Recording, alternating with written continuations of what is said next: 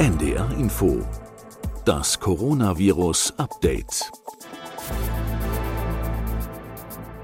Fast genau ein Jahr ist es jetzt her, dass chinesische Wissenschaftler die erste Erbgutsequenz des SARS-2-Coronavirus online stellten. Und Sequenzierung ist mittlerweile ein oft gegoogeltes Schlagwort geworden. Virusmutationen identifizieren, erfassen und ihren Weg im Infektionsgeschehen nachverfolgen. Das ist eine der Aufgaben in der Pandemie, mit der die Virologie gerade jetzt im Fokus steht. Mein Name ist Corinna Hennig. Hallo und herzlich willkommen zu Folge 71 unseres Updates am Dienstag, dem 12. Januar 2021. Gleich zu Anfang ein sachdienlicher Hinweis. Wir versuchen ja immer wieder, die verschiedenen Bedürfnisse unserer Hörerinnen und Hörer in diesem Podcast zu befriedigen. Also sowohl komplexe wissenschaftliche Informationen als auch ein bisschen mehr Basisaufklärung für alle. Auch diesmal ist es deswegen eine sehr lange Folge geworden. Wer selbst entscheiden will, wann er wo weiterhören will und welche Themen ihn interessieren, dafür haben wir Zeitangaben gemacht. Das sind keine Kapitelmarker, wo man springen kann, aber man kann eben selber sozusagen vorspulen und entscheiden, wo man unterbrechen und vielleicht am nächsten Tag weiterhören möchte. Es gibt Licht am Ende des Tunnels, aber der Tunnel ist noch lang und vielleicht ist er zuletzt leider sogar ein bisschen länger geworden. Und diese beiden bleiben auch in dieser Woche unsere beherrschenden Themen hier im Podcast. Die Virusvarianten, die die Länge des Tunnels vielleicht mitbestimmen und die Impfung, das Licht das allerdings ungeachtet aller logistischen Schwierigkeiten und politischen Streitigkeiten immer deutlicher aufscheint. Ich glaube, das kann man schon so sagen. Zwei Impfstoffe sind es mittlerweile, die in Europa zugelassen sind. Und mittlerweile gibt es auch eine Ansage dazu, wie das Impfschema in Deutschland umgesetzt wird. Also zum zeitlichen Abstand zwischen der ersten und der zweiten Dosis. Und dann bleibt noch die große Frage nach dem Verhältnis von Licht und Tunnel. Also wirken die Impfstoffe auch gegen die Varianten, die gerade so viel Aufmerksamkeit auf sich ziehen. Über dies und anderes möchte ich heute mit Professor Sandra Ziesek sprechen, die in Frankfurt am Main das Institut für medizinische Virologie am Uniklinikum leitet. Hallo, Frau Ziesek. Ein gutes neues Jahr kann man, glaube ich, noch sagen. Ja, hallo und auch von mir ein frohes neues Jahr. Fangen wir an mit dem Licht am Ende des Tunnels. Vergangene Woche ist zusätzlich zum Impfstoff von BioNTech und Pfizer ein weiterer Impfstoff für Europa zugelassen worden von Moderna, der jetzt auch in Deutschland verimpft werden soll. Die erste Lieferung ist, habe ich heute Morgen gehört, schon angekommen. Auch das ist ein sogenannter mRNA-Impfstoff, der also dem Körper die Anleitung dafür übermittelt, wie das Erkennungsmerkmal des Virus aufgebaut ist, das Spike-Protein an der Oberfläche. Das ist das gleiche Prinzip wie BioNTech, trotzdem ist der Impfstoff ein bisschen anders. Wodurch unterscheiden sich die beiden? Vielleicht können wir das mal grundsätzlich erstmal erklären. Hm, also vielleicht fangen wir einmal mit den Gemeinsamkeiten an. Das wurde eben schon gesagt. Es ist ein mRNA-Impfstoff und man braucht zwei Impfungen. Also das ist vorgesehen, dass man zweimal geimpft wird. Mhm. Und die mRNA ist jeweils verpackt, also hat eine Hülle, die aus einem Lipid-Nanopartikel besteht.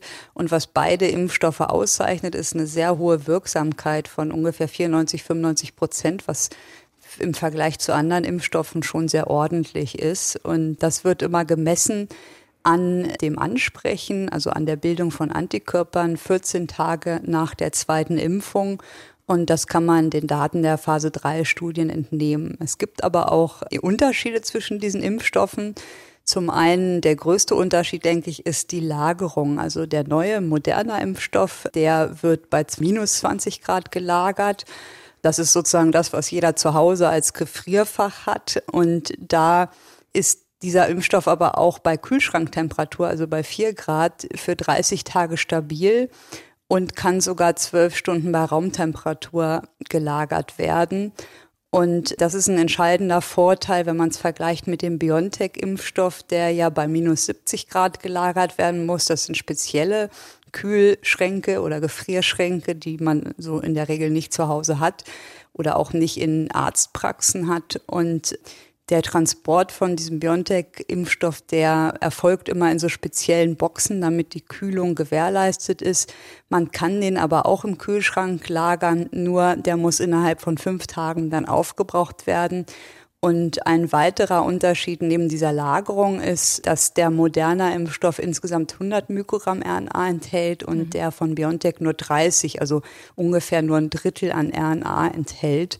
Und auch der Abstand zwischen den Impfungen ist unterschiedlich. Bei BioNTech sind es ja in den Studien drei Wochen gewesen, wobei bis sechs Wochen wohl geht und bei Moderna sind es vier Wochen. Mhm. Auf diese Unterschiede gehen wir vielleicht gleich noch mal ein, was Impfabstände angeht, denn da gibt es ja gerade auch eine Debatte über erste, zweite Dosis, in der die STIKO, die Ständige Impfkommission, sich jetzt positioniert hat. Noch mal kurz zur Kühlung.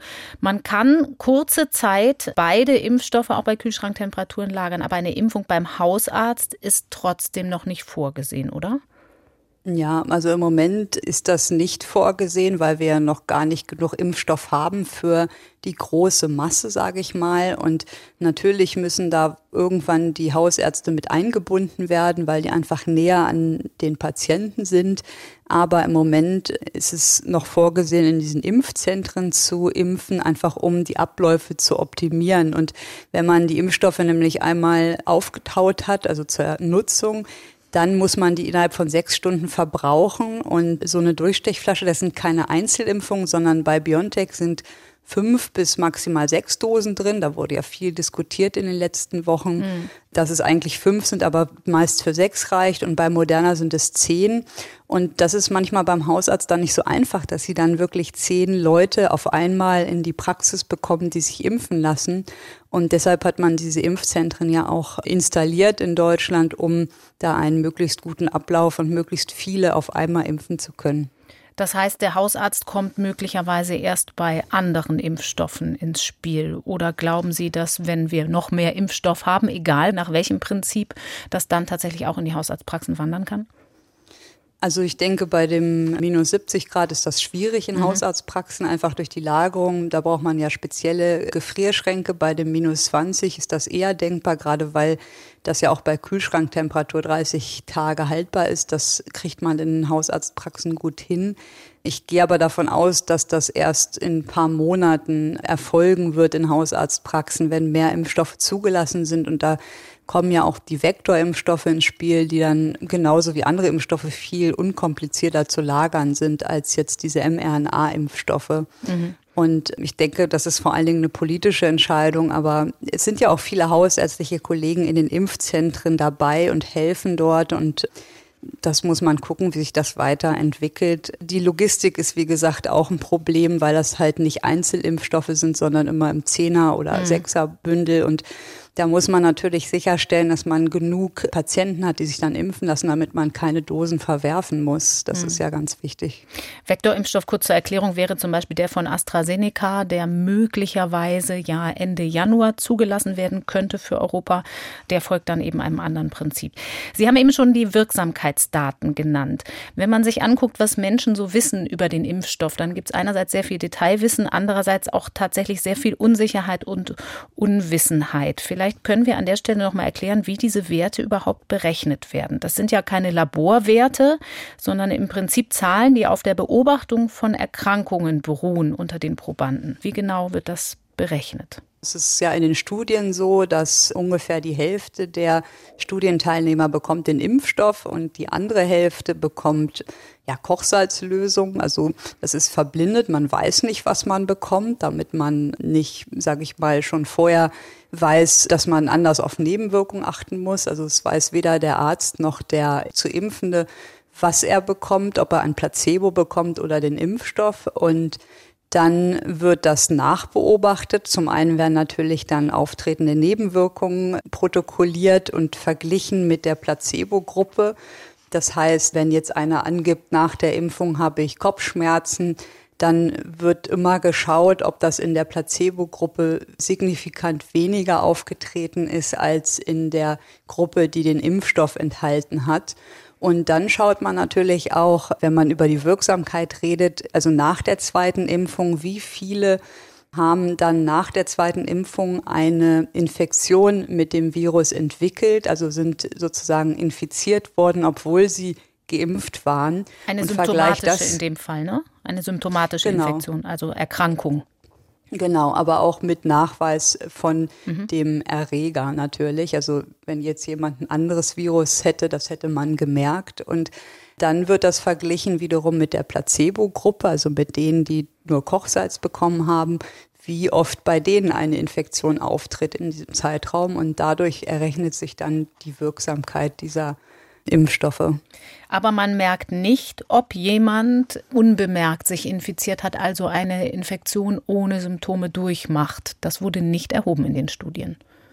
Genau, das wurde nicht erhoben. Das ist schwierig zu überprüfen. Das könnte man natürlich mit speziellen Antikörpertests, weil man ja nach der Impfung Antikörper gegen das Spike-Protein bildet. Und wir haben ja auch viele Antikörpertests, die sich aufs Nukleokapsid nachweisen, also Antikörper gegen Nukleokapsid. Und die sollten natürlich bei Geimpften nicht auftreten, weil das ja nicht Bestandteil des Impfstoffs ist. Und da wird sicherlich bald Studien zu geben, die das genau analysieren. Ist immer ein bisschen so ein Problem, dass diese Antikörpertests natürlich nicht ganz 100 Prozent korrekt sind. Und ich denke aber, dass wir da bald Studien zu haben werden, wie häufig das wirklich auftritt. Und manche wissen ja auch gar nicht, dass sie sich infiziert haben und werden trotzdem geimpft. Oder was man auch jetzt ab und zu sieht, ist, dass Menschen die erste Impfung bekommen und dann zwei, drei Tage später positiv getestet werden. Und das liegt sicherlich auch daran, dass, dass es natürlich die Inkubationszeit gibt. Das heißt, dass die wahrscheinlich kurz vor der Impfung oder kurz danach Kontakt hatten mit dem Virus, sich dummerweise infiziert hatten, aber noch keinen Schutz hatten. Mhm. Der baut sich ja erst nach nach Wochen auf. Und deshalb ist es auch ganz wichtig, das wird ja auch immer wieder kommuniziert, dass wenn man geimpft ist und die erste Impfung erhalten hat, das nichts ändern sollte an den Maßnahmen, also an den AL-Maßnahmen, sondern dass man natürlich nicht sofort einen vollen Impfschutz hat. Hm. Und eben auch nicht sicher sein kann, dass man das Virus nicht noch selbst weitergibt, obwohl man eben nicht erkrankt. Zur Erklärung kurz noch einmal Nukleokapsid. Ganz vereinfacht gesagt, das ist eben das, was nicht an der Oberfläche des Virus ist, sondern im Inneren. Ja, so ungefähr kann man das ganz grob formulieren. ich habe es sehr grob ja. vereinfacht. Was die, was die Daten der Wirksamkeit angeht, wir kennen das Phänomen so ein bisschen aus dem Fußball. Da sagt man immer, 80 Millionen Bundestrainer gibt es in Deutschland. Nun haben wir manchmal gefühlt 80 Millionen Virologen, die da mitdiskutieren. Bei dem moderner Impfstoff nämlich zum Beispiel wurde aufgeschlüsselt, dass die Wirksamkeit bei Älteren im Vergleich zu den Jüngeren ein bisschen geringer ist. Bei Menschen über 65 wurde eine Wirksamkeit von gut 86 Prozent beobachtet. Und nun sagen manche, ja, da möchte ich aber natürlich eigentlich lieber den BioNTech-Impfstoff, weil der vielleicht ein bisschen besser wirkt. Wie bedeutsam sind solche Unterschiede von ein paar Prozentpunkten überhaupt? Also erstmal muss man sich anschauen, wer wurde in die Studie eingeschlossen. Und das waren in den Phase 3 Studien auch ältere, das ist richtig. Aber die Anzahl der Gruppe über 75, die war sehr gering. Ich glaube, das waren unter 1000, die in der Altersgruppe waren. Wenn man überlegt, dass die Studien zum Teil 30.000 Menschen umfasste, ist das ein sehr kleiner Anteil, sodass man da natürlich noch vorsichtig sein muss mit der genauen Analyse der Wirksamkeit. Also wenn Sie viel mehr Menschen über 75 einschließen, kann es gut sein, dass sich diese Unterschiede wieder angleichen und dass da gar nicht so eine großen Unterschiede sind. Also was sich gezeigt hat, ist, dass der sehr gut wirksam ist, der Impfstoff auch bei den älteren Menschen, die teilgenommen haben an den Studien. Aber der Anteil war eigentlich sehr klein, so dass man wirklich die Unterschiede in der Wirksamkeit im Moment schlecht erfassen kann. Und da haben wir aber ja in den nächsten Wochen, sage ich mal, Real-Life-Daten aus den Ländern, die die Impfung jetzt breitflächig in der älteren Bevölkerung anwenden. Und ich denke, da wird das dann ganz schnell ja sichtbar werden, ob es da wirklich Unterschiede gibt. Und ich denke aber eher wahrscheinlich keine großen Unterschiede. Das heißt, wenn man das optimistisch betrachtet, kann es sein, dass am Ende die Wirksamkeit ganz ähnlich ist, weil ich kann mir den Impfstoff ja nicht aussuchen. Das ist nicht vorgesehen. Nee, das ist ja auch schwierig aus logistischen Gründen. Mhm. Also man bekommt ja immer bestimmte Impfstofflieferungen zugeteilt aus der EU für Deutschland, für die einzelnen Bundesländer und das wird man sich sehr schwer aussuchen können. Man muss gucken, ob wenn die breiter verfügbar sind und es nicht mehr so eine Knappheit gibt, ob dann das vielleicht sich man aussuchen kann. Das ist ein Zukunftsszenario, aber da spielen natürlich auch medizinische Gründe eine Rolle. Das ist eine Arztentscheidung, dass zum Beispiel ähm, bestimmte Impfstoffe für einige Patienten nicht geeignet sind, weil sie eine Allergie gegen einen Bestandteil haben. Dann ist klar, dass man lieber einen anderen gibt. Mhm. Aber ich denke, das bleibt vor allen Dingen eine ärztliche Entscheidung. Wir haben da jetzt vorhin schon ein paar Begriffe gehört, auf die wir vielleicht im Sinne der Impfaufklärung gleich nochmal eingehen können. Lipid, Nanopartikel und was die RNA genau macht. Ich möchte trotzdem im Zusammenhang mit dieser großen Diskussion, wer bekommt welchen Impfstoff, nochmal auf die Impfbereitschaft eingehen. Heute früh dreht sich die politische Diskussion um die Frage einer Impfpflicht. Das hat man in Deutschland allerdings schon in anderen Fällen verworfen. Was die Impfbereitschaft angeht, finde ich, kommt es so ein bisschen darauf an, wie man es betrachtet. Ist das Glas nun halb voll oder halb leer? Es gab zum Beispiel zuletzt von Infratest DIMAP eine Umfrage für den ARD Deutschland Trend, nach der die Impfbereitschaft wieder ein bisschen gestiegen ist. 54 Prozent haben gesagt, sie wollen sich auf jeden Fall impfen lassen. Dazu kommen noch 21 Prozent, die das wahrscheinlich machen wollen. Und es gibt auch ähnliche Daten von der Uni Erfurt aus der sogenannten Cosmo-Studie. Covid-19 Snapshot Monitoring heißt das, diese Abkürzung. Die begleitet die Pandemie schon länger sozialpsychologisch. Ähm, Cornelia Beetsch leitet diese Forschungsgruppe dort und alle zwei Wochen befragen die Menschen. Und auch die haben eine Impfbereitschaft von 57 Prozent ermittelt. Manches kann man ja aber rational erfassen, was diese Skepsis angeht. Dieses Impfstoffprinzip der RNA-Impfstoffe ist neu in dem Sinne, dass es noch keinen zugelassenen Impfstoff damit gibt. Die Forschung daran geht aber im Prinzip schon fast drei Jahrzehnte, wenn ich das richtig im Blick habe. Vielleicht können wir einmal grundsätzlich erklären, was die RNA, die Ribonukleinsäure bei dem Impfstoff genau macht, auch gerade im Vergleich zum Virus. Das Virus bringt ja auch RNA in den Körper. Mhm. Also ganz wichtig ist sicherlich, dass man regelmäßig und transparent aufklärt über den Stand der Entwicklung und wie diese Impfstoffe wirken, gerade weil sie neu sind. Und diese mRNA-Impfstoffe, die werden ja nicht in das Erbgut des Menschen eingebaut. Das ist ja von vielen, sage ich mal, die Angst, dass sich da irgendwas dauerhaft ins Genom einbauen könnte. Das sind ja RNA-Impfstoffe und die enthalten einfach einen Teil der Erbinformation des Virus in Form von RNA. Und diese, diese RNA ist ein Bauplan für ein Virusprotein, das Spike-Protein, was optimiert ist und was dann vom Körper hergestellt wird. Und nach der Impfung wird die RNA von einigen wenigen Zellen im Körper aufgenommen. Und die Impfung, die erfolgt ja in den Oberarm, also in den Muskel am Oberarm. Und da spielt sich eigentlich auch relativ lokal das meiste Geschehen dann ab. Und die Körperzellen nutzen dann diese RNA als Vorlage, um dieses Virusprotein zu produzieren. Und wichtig ist zu wissen, dass da nicht ein ganzes Virus gebildet wird, sondern nur ein Bestandteil, also nur dieses Spike-Protein. Es ist deshalb ausgeschlossen, dass so ein komplett vermehrungsfähiges Virus entstehen könnte, mhm. was ja zum Beispiel bei Lebendimpfungen immer wieder ein Thema ist. Also das ist in dem Sinne ja kein vermehrungsfähiges Virus, was da entstehen kann, sondern nur ein ganz, ganz kleiner Teil. Und die Zellen präsentieren dann dieses Spike-Protein, was gebildet wurde, unseren Immunzellen, dem Immunsystem. Und das wiederum induziert dann die gewünschte Immunantwort gegen dieses Spike-Protein. Und deshalb hat man dann auch nur Antikörper gegen das Spike-Protein. Das heißt, wenn ich das versuche, nochmal vereinfacht zusammenzufassen, diese mRNA, das steht ja für Messenger-RNA, Boten-RNA, macht im Prinzip ein Teil und auch auf eine Art nur eine Simulation dessen, was das Virus bei einer echten Infektion macht. Also bei einer echten Infektion bringt die RNA des Virus die körpereigenen Zellen dazu, immer neue Viren zu produzieren, aber eben vollständige. Und der Impfstoff bewirkt, dass nur die Außenhülle, das Erkennungsmerkmal des Virus hergestellt wird. Genau so ist es. Und das ist auch jetzt nicht so, dass das dann dauerhaft produziert wird, sondern für eine kurze Zeit, die halt ausreichend ist, um diese Immunantwort zu haben und auch nicht so, dass man sich vorstellen kann, dass man dann zum Beispiel im Hals vermehrungsfähiges Spike-Protein hätte, sondern wirklich wird das eher lokal gebildet und dort werden dann Immunzellen aktiviert. Deswegen haben ja auch manche nach der Injektion dann ein, ein, ein, eine Rötung im Arm zum Beispiel ne? Mhm. und eine Immunreaktion sozusagen im Arm. Das heißt, und weil Sie das mit dem Rachen gerade angesprochen haben, eine einfache, aber sehr oft gestellte Frage, nach einer Impfung fällt ein PCR-Test auch nicht falsch positiv aus? In der Regel, also nicht. Es wird ja auch oft gefragt, wie ist es mit Antigentests zum Beispiel? Also die Frage bekommen wir häufig, kann das positiv ausfallen nach der Impfung? Da muss man sagen, dass Antigentests meistens ja gar nicht Spike nachweisen, sondern das Nukleokapsid. Mhm.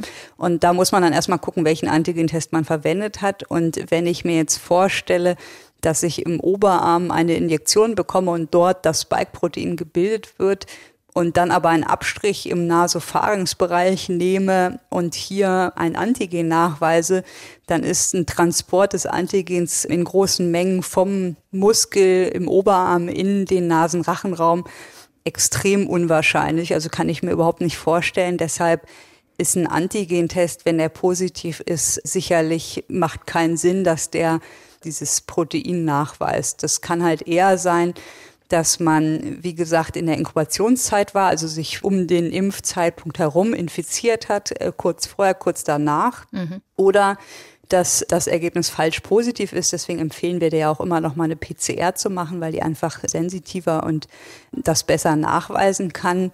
Aber es kann natürlich auch sein, dass man nach der Impfung keinen hundertprozentigen Schutz hat. Das ist ja auch der Fall, dass man sich theoretisch auch anstecken kann. Und bei der PCR ist es so, dass wir da ja verschiedene Zielgene nachweisen, also diese Multitarget-PCRs machen. Das heißt, wir haben verschiedene Gene, zum Beispiel das E-Gen, RDRP-Gen, da haben wir, glaube ich, schon mal drüber gesprochen.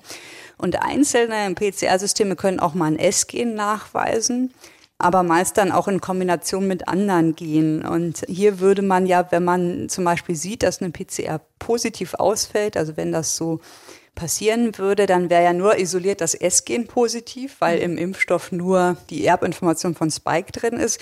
Und alle anderen Gene müssten negativ ausfallen, sodass das Labor das erkennen würde und sagen würde, hier stimmt was nicht, das ist komisch. Und dann würde das Labor, der Laborarzt mit dem Arzt, der den Abstrich gemacht hat, das besprechen und fragen, ist denn da jetzt irgendwie gerade eine Impfung erfolgt? Aber wie gesagt, auch auf die Distanz ist das nicht so wahrscheinlich.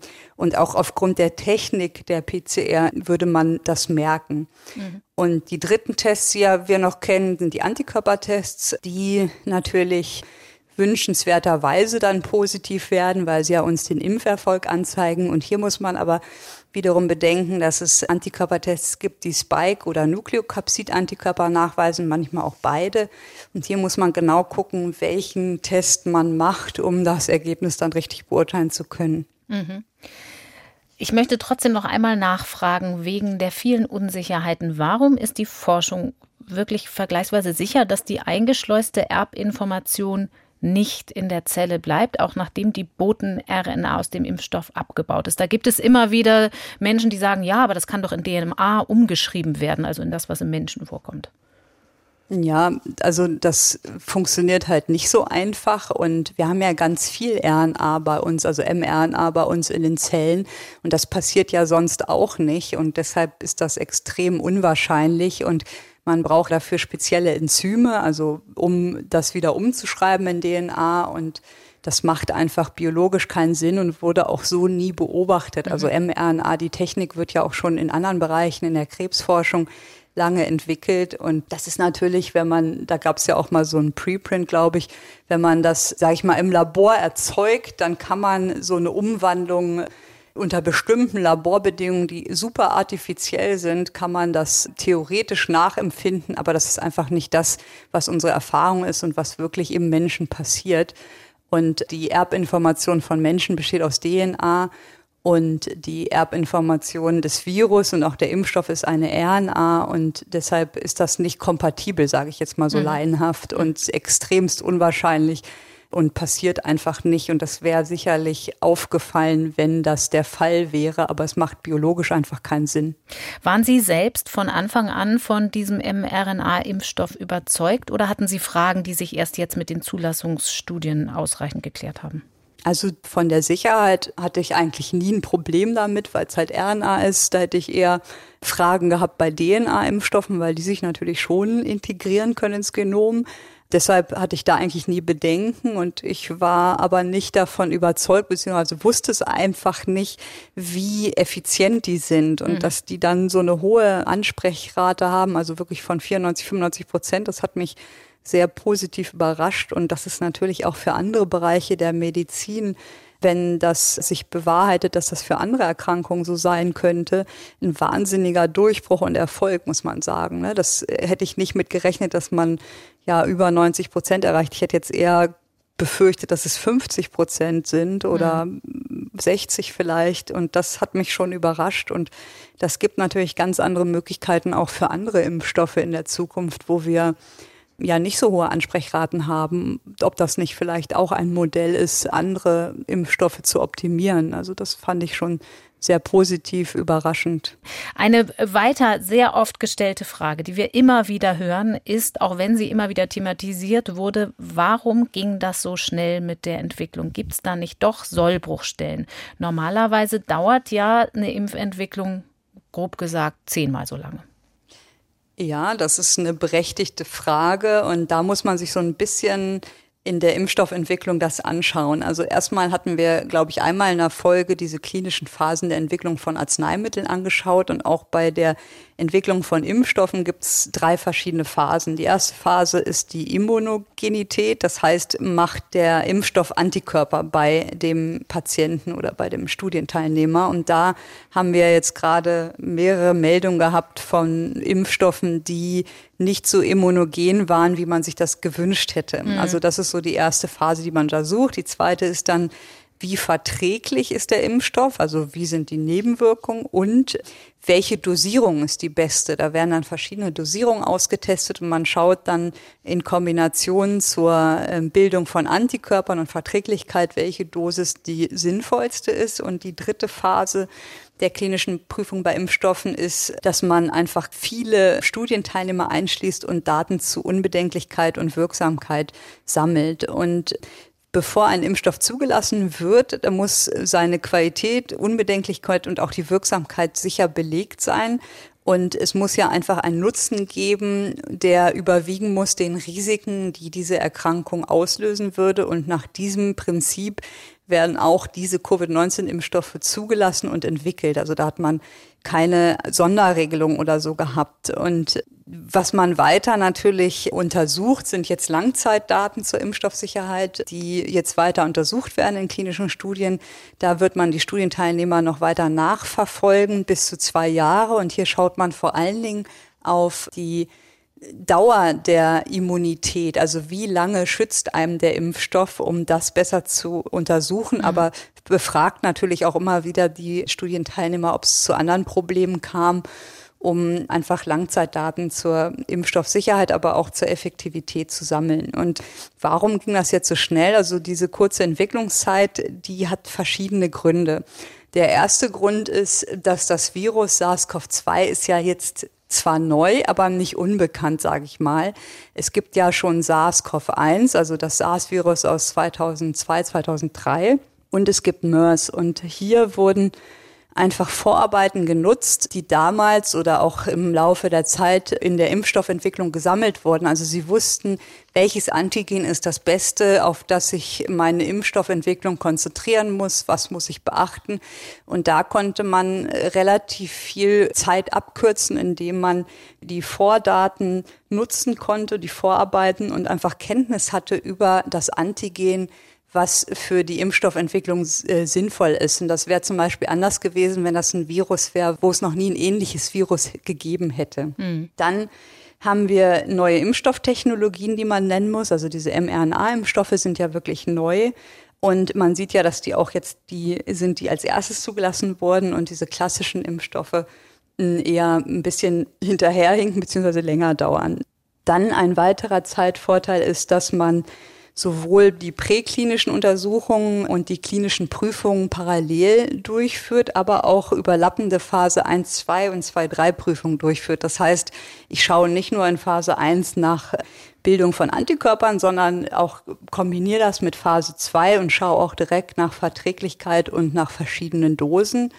Und das ist hier auch erfolgt, dass man halt diese Phasen kombinieren konnte. Dann gibt die Behörde an, dass sie einfach durch diesen Druck der Öffentlichkeit und diese Pandemie ja intensive wissenschaftliche Beratung eingeholt hat, also mehrfach und das anders ist als bei anderen Impfstoffen anscheinend, dass man einfach sehr eng wissenschaftlich beraten und begleitet wurde. Und was auch sicherlich wichtig ist, ist die finanzielle Unterstützung durch die EU oder durch die Bundesregierung. Da ist ja auch einfach sehr viel Geld geflossen, damit diese Firmen schon den Impfstoff produzieren können, auch wenn die Zulassung noch nicht erfolgt ist, damit man nicht erst nach der Zulassung anfängt zu produzieren, wie es sonst der Fall ist, um einfach kein Risiko einzugehen. Mhm. Und natürlich auch, dass weltweit zusammengearbeitet wurde, wenn man jetzt mal die WHO nennt oder andere Zulassungsbehörden, dass die halt einfach wirklich eng zusammenarbeiten würde. Und eine Besonderheit ist auch dieser Rolling Review. Ich weiß nicht, ob Sie das schon mal gehört haben. Ich das schon, halt, aber vielleicht man, nicht alle. das ist halt, dass man äh, normalerweise machen Sie eine Studie, dann stellen Sie die Daten zusammen und dann werden die eingereicht bei der Behörde. Und hier ist es so, dass man einen sogenannten Rolling Review gemacht hat. Das heißt, man hat Zwischenberichte gemacht in den Studien und immer wieder Zwischenauswertungen und schon die bewertet und nicht erst eine Studie komplett abgeschlossen und dann bewertet. Und wenn man aber immer wieder, sage ich mal, in regelmäßigen Zeitabständen, während die Studie läuft, schon Beurteilungen macht, dann geht das natürlich viel schneller, diese ganze Bürokratie. Und das sind alles so Gründe, warum es ja einfach so optimal gelaufen ist und da einfach so schnell ein Impfstoff zugelassen werden konnte und das deutlich schneller ging als das bei anderen Impfstoffen die Regel ist. Trotzdem hat man aber da keinen Kompromiss gemacht bei der Sicherheit oder Verträglichkeit. Also die Studien haben sehr viele Teilnehmer gehabt, wenn man das mit anderen Impfstoffstudien vergleicht. Das waren ja 30.000 mindestens und deshalb muss man sich da jetzt auch nicht irgendwie große Sorgen machen, sondern wie gesagt, es sind sehr viele eingeschlossen worden. Das ging auch sehr schnell durch die hohen ja, Anzahl an Erkrankungen in manchen Gebieten auf der Welt. Also man muss ja dann auch noch schauen, wie viel dann erkranken, was wir vorhin erklärt hatten. Ne? Mhm. Wie viel nach der Impfung erkranken in der Placebo-Gruppe und in der Gruppe der Geimpften. Und da muss man ja bestimmte Zahlen erreichen. Und wenn die Inzidenz ganz niedrig ist, dann ist das schwer, so eine Studie abzuschließen. Und das war durch die Pandemie einfach schneller und auch leichter zu erreichen. Das heißt, wenn ich das zusammenfasse, es wurde viel Zeit gespart, weil man sich Wartezeit gespart hat, warten aufs Geld, warten auf Antworten der beurteilenden Behörden. Trotzdem noch einmal zur Verdeutlichung, dieses Überlappen der Phasen und auch dieses Rolling Review Verfahren, also schon im, im schwebenden Verfahren zu beurteilen sozusagen. Warum birgt das kein Risiko? Das ist ja normalerweise schon so vorgesehen, dass das nacheinander abläuft. Ja, also ich glaube, dass halt einfach wirklich hier alle an einem Strang mit dem gleichen Ziel zusammengearbeitet haben und diese gerade diese bürokratischen Prozesse dadurch beschleunigt werden können. Mhm. Und das Risiko sehe ich nicht, weil wenn man sich mal die Daten anguckt zu dem BioNTech-Impfstoff, so lagen Informationen zur Sicherheit und Verträglichkeit zum Zeitpunkt der Zulassung vor von einem Zeitraum von mindestens zwei Monaten nach der zweiten Impfung. Das heißt, es war jetzt nicht so, dass der Impfstoff zugelassen wurde hier in der EU, als die Phase drei nicht abgeschlossen war, sondern wie gesagt, es lagen dann nochmal Daten bis mindestens zwei Monate nach der zweiten Impfung vor. Und man, man ist da einfach, sage ich mal, hat das einfach optimiert, diesen Prozess. Und das ist so ein bisschen wie in den Laboren, die ja auch ihre Abläufe optimiert haben, um ganz viele Untersuchungen machen zu können. Und ich glaube, das wird man nicht immer hinkriegen in der Zukunft bei anderen Impfstoffen. Also das ist jetzt nicht der Maßstab für jedes weitere mhm. Medikament oder Impfstoff, aber durch diese Strängen in der Pandemie und die enormen Konsequenzen haben sich, glaube ich, einfach alle Beteiligten enorm angestrengt, zusammengearbeitet und sich zugearbeitet und dadurch ist das gelungen. Sie haben schon angesprochen, gerade zwei Monate Beobachtung nach der Impfung als Grundvoraussetzung für die Zulassung. Ein letzter ganz wichtiger Punkt ist die Sorge, es könnte Langzeitschäden geben, weil zwei Monate ist natürlich schon mal was, aber es gibt eben schon aus der Natur der Sache heraus noch keine jahrelange Beobachtung. Ist das eigentlich überhaupt denkbar, dass sich noch Monate nach der Impfung Nebenwirkungen bemerkbar machen können? Ja, damit ist eigentlich nicht zu rechnen. Also wenn man sich mal die Nebenwirkungen anschaut, vielleicht erstmal das, wenn sich jetzt einer impfen lassen möchte oder vor der Wahl steht, was für Nebenwirkungen sind dann zu erwarten? Wie gesagt, wir haben bei BioNTech etwa 44.000 Teilnehmer und bei Moderna immerhin 30.000, die an der Phase 3 teilnahmen. Und hier traten die Nebenwirkungen in der Regel innerhalb von zwei Tagen nach der Impfung auf. Das waren meistens Lokalreaktionen, das heißt eine Rötung, Schwellung, Schmerzen im Arm und die hielten auch selten länger als ein bis zwei Tage an, sodass das innerhalb von einer Woche stattfindet, wie man das auch von anderen Impfungen kennt, die man macht. Mhm. Und das ist was, im Prinzip was, ja auch eine klassische Impfreaktion, oder? Also keine Nebenwirkung, die genau, einen bedenklich Genau, das ist ja auch irgendwie was, was man so ein bisschen erwartet, weil es zeigt, dass das Immunsystem einen Reiz bekommen hat und sich beschäftigt mhm. mit dem Impfstoff und mit diesem Antigen. Und das ist ja eigentlich etwas, was man ja erwartet, beziehungsweise nicht als negativ wahrnehmen sollte. Und was haben die Leute berichtet? Also vor allen Dingen Schmerzen in der Injektionsstelle oder manche hatten auch Müdigkeit, Kopf- und Muskelschmerzen, Fieber und Schüttelfrost hatten einige auch. Und das sind ja so Zeichen, ich sage mal so ein Interferonausstoß, also Zeichen, dass das Immunsystem aktiviert wird.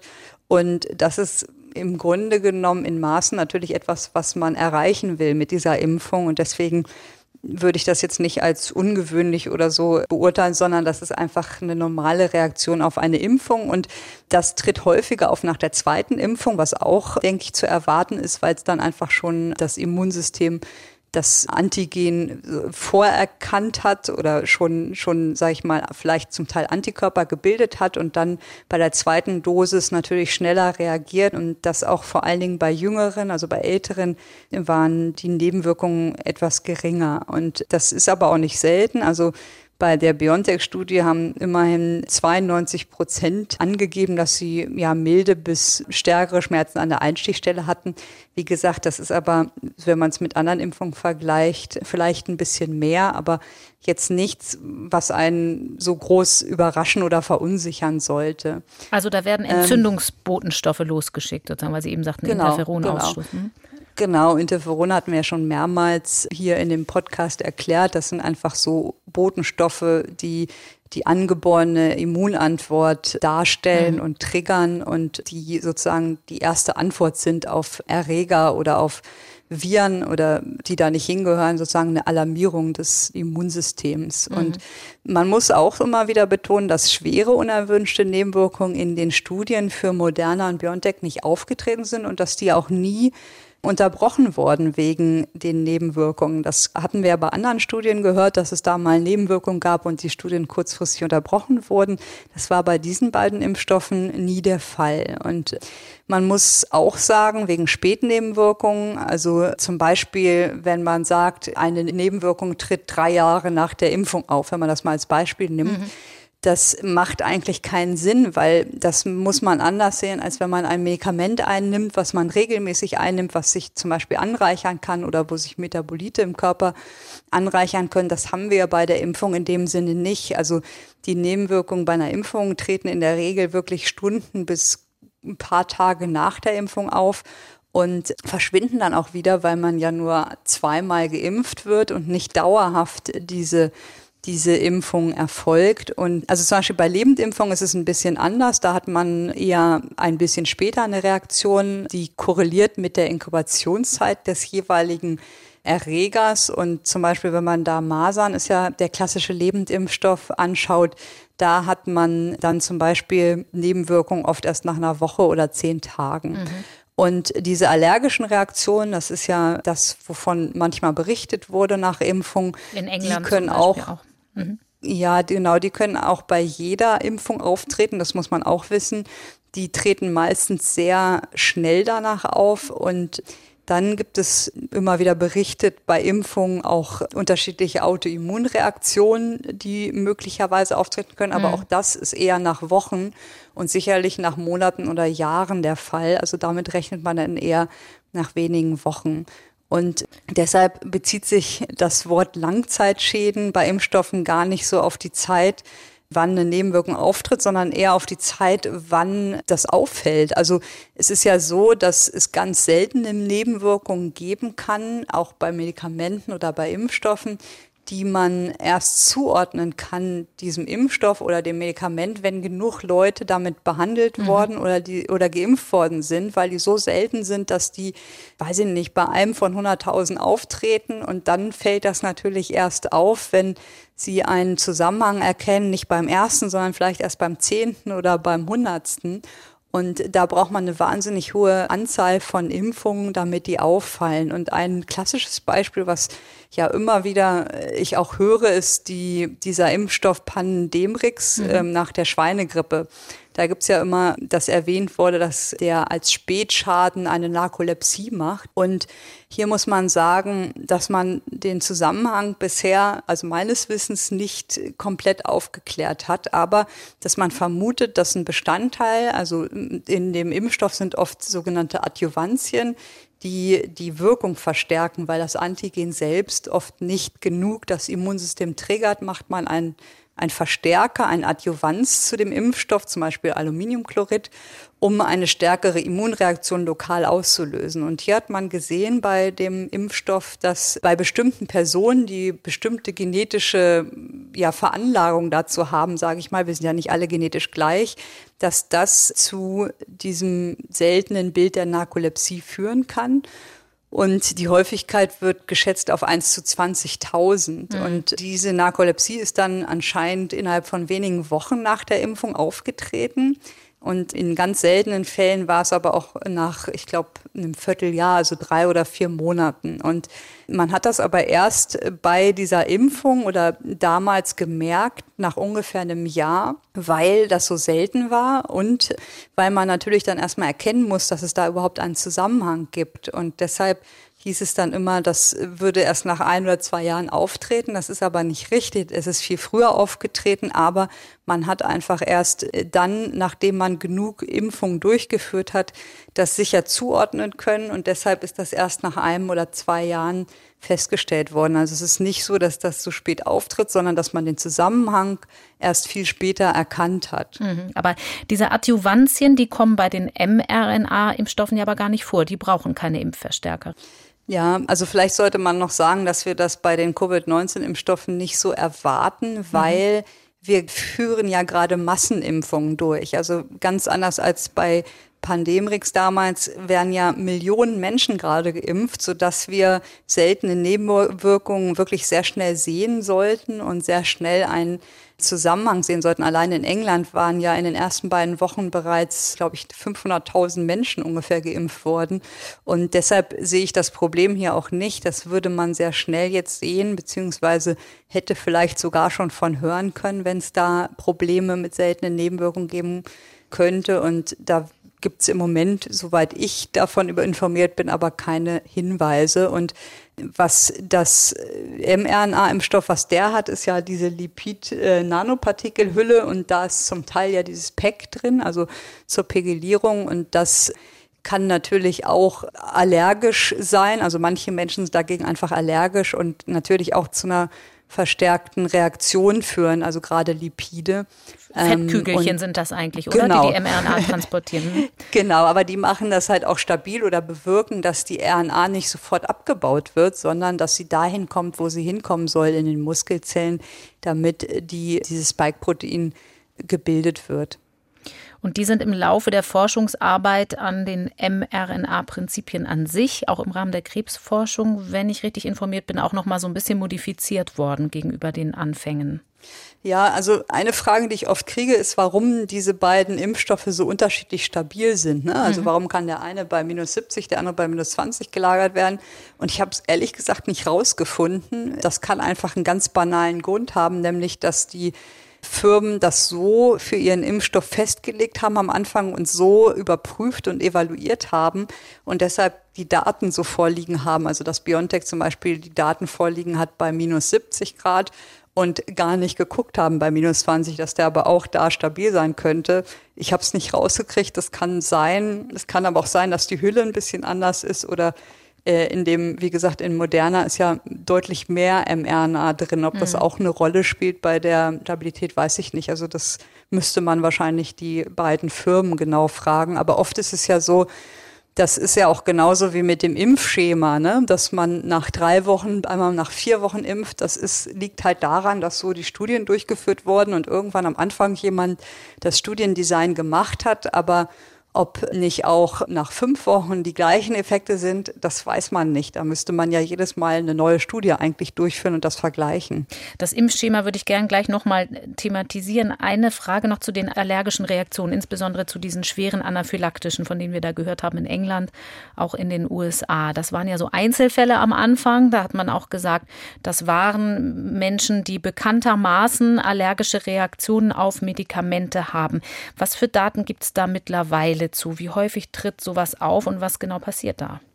Ja, da hat die CDC eine Studie veröffentlicht die am 6. Januar. Seuchenschutzbehörde. Genau, genau. Die haben das mal ausgewertet und haben die Anaphylaxierate, also die Rate an schweren allergischen Reaktionen ausgewertet und haben das für die ersten 1,89 Millionen Verimpfungen von BioNTech angeschaut, also eine wahnsinnig hohe Zahl. Und bei 1,89 Millionen Verabreichungen haben sie insgesamt 175 Zwischenfälle sich angeschaut, die gemeldet wurden als Vaccine Adverse Event Reporting. Also das wird immer gemeldet, wenn es ein Event gibt oder etwas, was ungewöhnlich ist, dann meldet der Arzt das den Behörden. Das ist in Deutschland genauso. Und von diesen 175 Fällen wurden 21 dann klassifiziert als eine echte Anaphylaxie, also wirklich allergische Reaktionen mit systemischer Manifestation. Das heißt, sie hatten nicht nur lokal eine Rötung oder,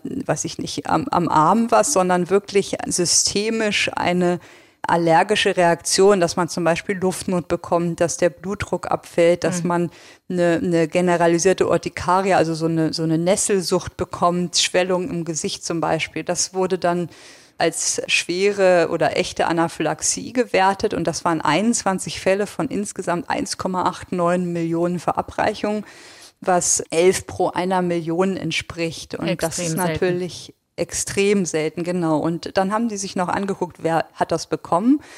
Und 17 äh, dieser Fälle, also 81 Prozent, waren Patienten oder Personen, die bereits in der Vorgeschichte Allergien und allergische Reaktionen hatten.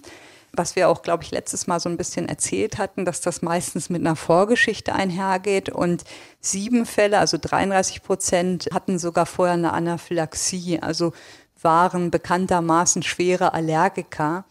Und wann trat das auf? Das haben die sich auch angeschaut. Das war durchschnittlich innerhalb von 13 Minuten nach der Impfung. Das heißt, das ist auch kein Spätschaden, der nach Tagen oder Wochen oder Monaten auftritt, sondern direkt nach der Impfung. Also wenn Sie den Impfstoff bekommen direkt kurz danach und die Spanne war zwischen zwei Minuten und 150 Minuten, aber im Durchschnitt 13 Minuten. Das zeigt, wie schnell das geht. Mhm. Und von diesen 21 Fällen haben sich 20 auch gut erholt und konnten nach Hause zurückkehren.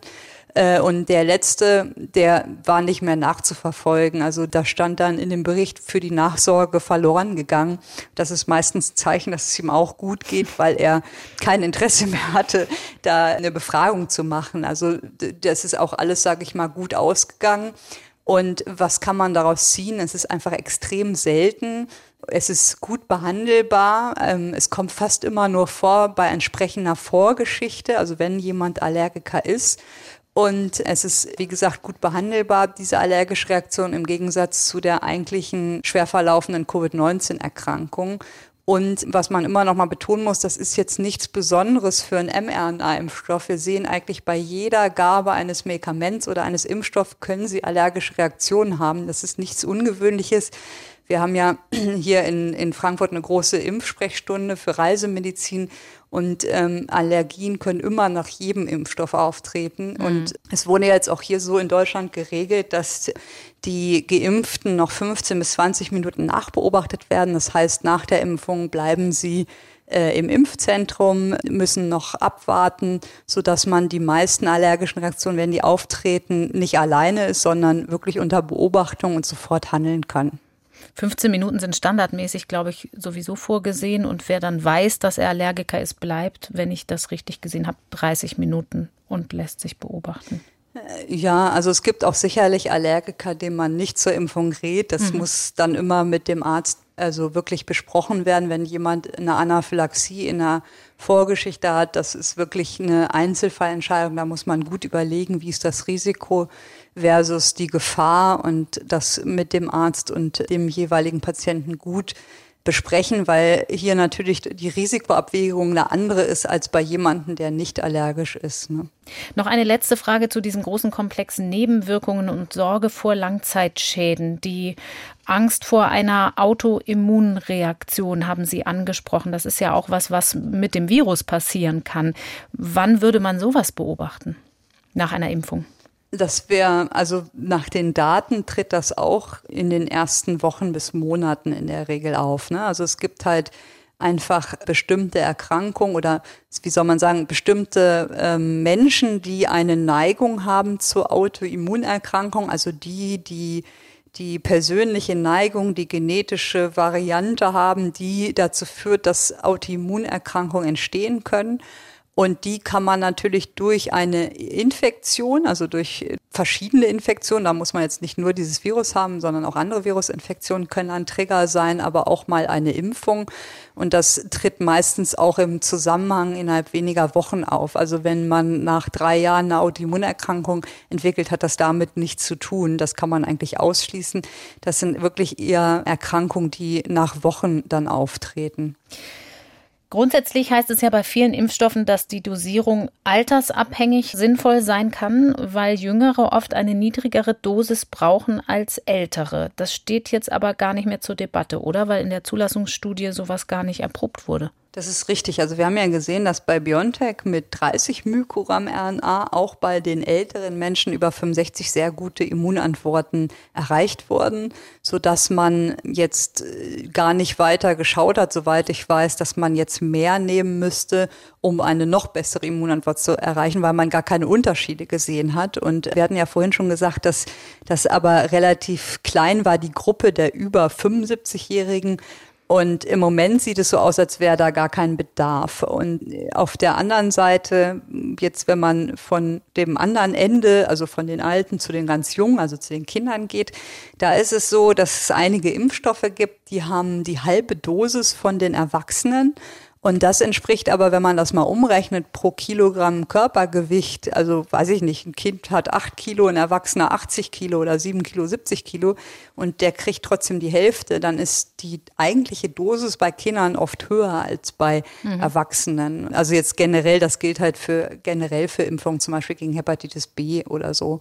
Das ist sehr individuell. Das muss man bei Kindern auch immer genau erforschen und angucken, welche Dosis die richtige ist, weil die natürlich auch im Laufe der Jahre sehr viel an Gewicht zunehmen. Also ist ja nicht so wie bei den Erwachsenen, wo es relativ stabil ist. Hoffentlich. Und ähm, und die, ja, bei manchen zumindest. Und die, die Dosis bei Kindern, also runtergerechnet aufs Kilogramm Körpergewicht oft sogar höher ist als bei dem von einem 70 Kilo Erwachsenen. Nun sind diese beiden Impfstoffe, über die wir hier sprechen, an Kindern bislang aber noch nicht erprobt worden. Wir wissen zwar, dass Kinder anders als ältere kein besonderes Erkrankungsrisiko haben, aber am Infektionsgeschehen durchaus beteiligt sind, also sich infizieren können. Wird es überhaupt Corona-Impfstoffe für Kinder geben langfristig? Wie schätzen Sie das ein? Ja, ist eine sehr gute Frage. Es gibt jetzt Studien zu den mRNA-Impfstoffen ab zwölf Jahre. Das heißt, ältere Kinder sind da eingeschlossen. Und wenn die Ergebnisse der Studien vielversprechend aussehen, dann gehe ich davon aus, dass es zumindest ab zwölf einen Impfstoff geben wird. Aber man sieht, man tastet sich da langsam vor. Das macht man ja häufig, wenn man die Indikation erweitert, dass man zum Beispiel, ein anderes Beispiel bei Immunsupprimierten, mhm. wenn man jetzt anfängt, ein Medikament bei Immunsupprimierten zu testen oder einen Impfstoff, dann fängt man nicht bei Hochimmunsupprimierten mit einer Dreifach-Immunsuppression an, sondern man wagt sich langsam vor und nimmt erstmal, sage ich mal, Studienteilnehmer, die eine moderate Einschränkung des Immunsystems haben. Und so hat man das sich hier auch anscheinend anscheinend überlegt, dass man erstmal bei älteren Kindern ab zwölf angefangen hat zu schauen, um sich langsam vorzutasten. Und ich denke, wenn die Ergebnisse gut aussehen, dann kann ich mir auch vorstellen, dass die nächsten Studien dann kleinere Kinder erfasst. Da ist aber sicherlich zu bedenken, dass man genau schauen muss auf diese Risiko-Nutzen-Abwägung. Mhm. Ne? Wir wissen, Kinder erkranken seltener schwer und da müssen die Impfstoffe einfach ähm, extrem gut und sicher sein, und extrem wenig Nebenwirkungen haben, damit das Risiko-Nutzen-Verhältnis da gegeben ist. Da wäre vielleicht auch noch mal wichtig zu wissen, was man erst noch rausfinden wird, ob denn die Impfstoffe auch gegen die Pandemie helfen, also gegen die Verbreitung des Virus. Das ist ja dann für Kinder vielleicht wichtiger. Immun stimmt, ja. Immunsupprimierte, wie sieht es bei denen aus? Auch da gibt es ja noch keine Daten. Diese Impfstoffe sind noch nicht zugelassen für Menschen mit geschwächtem, unterdrücktem Immunsystem. Ja, aber es ist ja kein Lebendimpfstoff. Also mhm. Lebendimpfstoffe mit vermehrungsfähigen Erregern sind ja kontraindiziert bei schwer Immunsupprimierten und werden auch nicht angewendet. Und das haben wir hier ja nicht. Wir haben nur das Spike-Protein und kein vermehrungsfähiges Virus. Und das Problem eher bei Immunsupprimierten ist die Immunantwort. Also das Risiko halte ich für überschaubar, weil, wie gesagt, das kein Lebendimpfstoff im klassischen Sinne ist, aber es kann sein, dass die eine andere ja, Impfstoffschema brauchen, dass die nicht so gute Immunantworten haben und eben nicht 94, 95 Prozent erreichen. Und dafür gibt's jetzt aber auch Studien, die das überprüfen, wo man sich auch ja erstmal mit leicht immunsupprimierten vortastet und das ist natürlich eine Risikogruppe und das muss man genau beobachten. Und zum Beispiel, wenn man nochmal auf die Hepatitis B-Impfung schaut, da haben wir oft Probleme, einen Impftiter, also Antikörper zu erzeugen bei schwer Immunsupprimierten, zum Beispiel nach Organtransplantation. Und die haben dann andere Schemata. Normalerweise impft man an Tag null nach 28 Tagen und nach einem halben Jahr, also dreimal. Und bei Immunsupprimierten machen wir oft ein Schema, dass wir alle vier Wochen impfen und zum Teil auch mit der doppelten Dosis. Und mhm. da hat man noch keine Erfahrung. Das muss man jetzt einfach die nächsten Monate untersuchen. Die Ständige Impfkommission geht nicht davon aus, dass es gefährlich ist zu impfen, wenn jemand unbemerkt schon eine Infektion durchgemacht hat. Und deshalb ist auch standardmäßig nicht vorgesehen, einen Antikörpertest vor der Impfung zu machen. Ganz praktische Frage, wenn jetzt in den Pflegeheimen geimpft wird, wenn es da einen Ausbruch gibt, wäre es dann nicht trotzdem sinnvoll, schnell alle Bewohner durchzuimpfen, damit sich das nicht ausbreitet, oder macht man das mit Absicht nicht? Ja, das ist auch eine gute Frage, die die letzten Tage diskutiert wurde. Und also was wir ja sehen in Deutschland sind einfach diese Ausbrüche in Pflegeeinrichtungen, die man kaum kontrollieren kann, wenn das in den Pflegeeinrichtungen sich vermehrt und ausbreitet und dass die einfach eine hohe Letalität dort haben. Mhm. Und die Schutzwirkung ist ja gegeben bei dem Impfstoff. Ab dem zwölften Tag geht man davon aus, dass man erste Schutzwirkung haben könnte. Und deswegen ist natürlich gerade eine zügige Impfung in Pflegeeinrichtungen, in denen erste Fälle aufgetreten sind, um weitere Fälle zu verhindern, also fatale Verläufe, extrem wichtig eigentlich. Ne? Und ich selber, also das ist meine Meinung, deswegen das gibt sicherlich auch andere, die das anders sehen. Ich halte das für extrem sinnvoll, dass wenn man in einem Pflegeheim ja mehrere Infizierte hat, dass man auf jeden Fall die, die noch nicht betroffen sind, also wo keine Infektion nachgewiesen ist und die nicht symptomatisch sind, also die keine Symptome haben, dass man die schnellstmöglich sogar impft und versucht, da eine Immunität aufzubauen, um einfach Folgefälle zu verhindern. Mhm. Und ich halte das für keine gute Idee zu sagen, wenn ein Ausbruch im Pflegeheim ist, da gar nicht zu impfen, um erstmal den Ausbruch abzuwarten. Also das würde ich persönlich nicht machen. Ich würde unbedingt empfehlen, alle, die keine Symptome haben, zu impfen. Und wenn dann einer gerade in der Inkubationszeit ist, erwartet man nicht, dass das ein großes Problem ist, weil es, wie gesagt, kein vermehrungsfähiges Virus ist, was da verimpft wird. Und hier sind natürlich auch werden Studien wichtig, um das im Altenheim wirklich zu beobachten. Man könnte sich ja auch sogar überlegen, dass man die älteren Patienten, die eine Infektion hatten, aber durch sind, die werden ja im Moment auch nicht geimpft ob man die einfach nochmal eine Impfung gibt, eine mhm. einmalige Impfung, damit die auch zweimal, sage ich mal, Kontakt hatten mit dem Virus. Und im Moment wartet man ja, glaube ich, drei Monate mindestens. Und da wäre auch meine Frage oder habe ich schon gedacht, ob man nicht einfach nach Abklingen der Symptome schon vorher in, in diesen Einrichtungen nochmal eine weitere Impfung macht oder eine einmalige Impfung macht, sodass hier auch ja sozusagen ein weiterer Trigger gesetzt wurde, um möglichst eine lange Immunantwort zu haben. Mhm. Und das, wie gesagt, da gibt es, glaube ich, vom RKI mittlerweile auch eine Empfehlung oder eine Aussage, dass es keine Gründe gibt, in diesen Einrichtungen nicht zu impfen, wenn dort Fälle aufgetreten sind. Und ich glaube, gerade da wäre es sinnvoll, dann aktiv hinzugehen und zu impfen, anstatt zu sagen, wir warten, bis da kein Fall mehr ist, weil das natürlich mit vielen Folgeinfektionen verbunden wäre. Also mhm. wie gesagt, das ist sicherlich nicht durch Studien komplett abgedeckt, aber dadurch, dass die Verläufe dort so fatal sein können, denke ich, muss man einfach äh, relativ pragmatisch davor gehen und versuchen, gerade die Gefährdeten schnell zu impfen und einen Impfschutz aufzubauen. Um eine lange Immunantwort zu erhalten, haben Sie gerade schon gesagt. Ist das ja aber sowieso noch im Ganzen gesehen eine offene Frage. Wie lange hält Immunität an, auch nach überstandener Infektion? Die Forschung beobachtet das und wie auch bei der Impfung naturgemäß hat man noch keine Langzeitdaten, weil es diese, dieses Coronavirus eben erst seit ungefähr einem Jahr kursiert. Nun gibt es eine Studie in Science aus den USA, die aber zumindest so ein bisschen Hoffnung machen kann, wenn ich das richtig verstanden habe, auf langfristige Immunität. Die haben die Antikörper, die neutralisierenden untersucht und die Immunzellen angeguckt. Genau, was die gemacht haben in der Studie, die Sie gerade erwähnt haben, die haben sich bei 188 Individuen das mal angeschaut und die hatten halt ja eine große Anzahl von, von verschiedenen Verläufen. Davon waren 80 äh, Männer, 108 Frauen, also fast ausgeglichen. Dann waren dabei welche, die waren asymptomatisch, welche, die waren mild infiziert, welche, die eine schwere Erkrankung hatten und haben sich dann verschiedene Teile des Immunsystems angeguckt. Also nicht nur die Antikörperbildung, sondern auch Gedächtnis-B-Zellen, die sich bilden, aber auch CD8-T-Zellen, CD4-T-Zellen. Also eine relativ breite Übersicht über das Immunsystem, was halt sehr schön ist, weil natürlich verschiedene Bereiche unterschiedliche Rollen spielen. Also es ist nicht so, dass nur die Antikörper eine Rolle spielen. Und was haben die gesehen? Die haben gesehen, dass die Antikörper gegen Spike, also IgG gegen Spike, die waren stabil über sechs Monate, was sie zumindest nachverfolgt haben. Und da, Sie haben auch gesehen, das fand ich ganz interessant, dass nach einem Monat 98 Prozent diese Antikörper hatten und nach sechs bis acht Monaten immerhin noch 90 Prozent. Also mhm. dass sehr viele auch wirklich Antikörper gebildet haben und dass es bei Antikörper gegen Nukleokapsid ähnlich war. Dann haben sie nach neutralisierenden Antikörpern geguckt, die äh, einen Titer über 20 hatten. Und hier waren auch über 90 Prozent noch nach sechs bis acht Monaten nachweisbar, was auch sehr gut ist für die Immunantwort, also dass es effektiv ist. Und dann haben sie aber auch nach Memory B-Zellen, also Gedächtniszellen geguckt. Und diese Anzahl nahm die ersten 120 Tage zu in der Studie.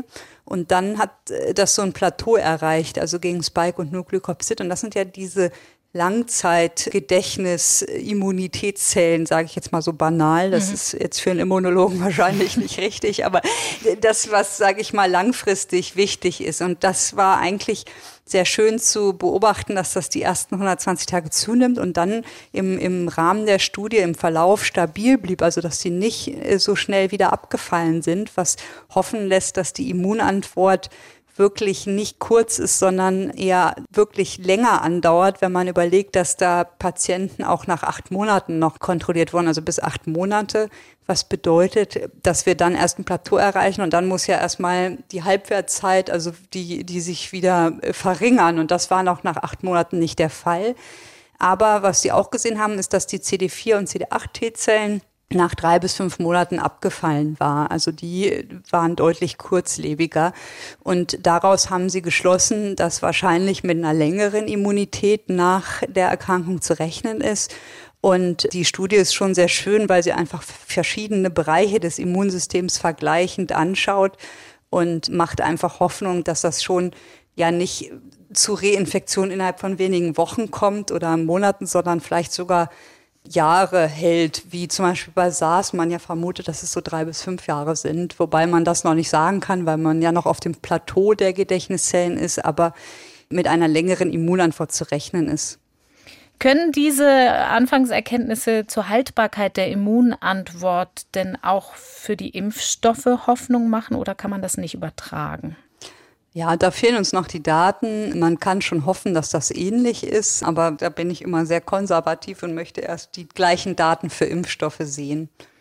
Wir müssen vielleicht zu den Daten auch noch dazu sagen, weil wir vorhin darüber gesprochen haben, dass es unterschiedliche Erkrankungszahlen bei den Älteren gibt, bei den verschiedenen Impfstoffen. Schwere Erkrankungen sind ja gar nicht beobachtet worden bei beiden Impfstoffen. Genau, also die Impfstoffe schützen vor allen Dingen vor einem schweren Verlauf der Erkrankung, wobei man nicht sicher ausschließen kann im Moment, dass es zu asymptomatischen Infektionen mhm. kommt.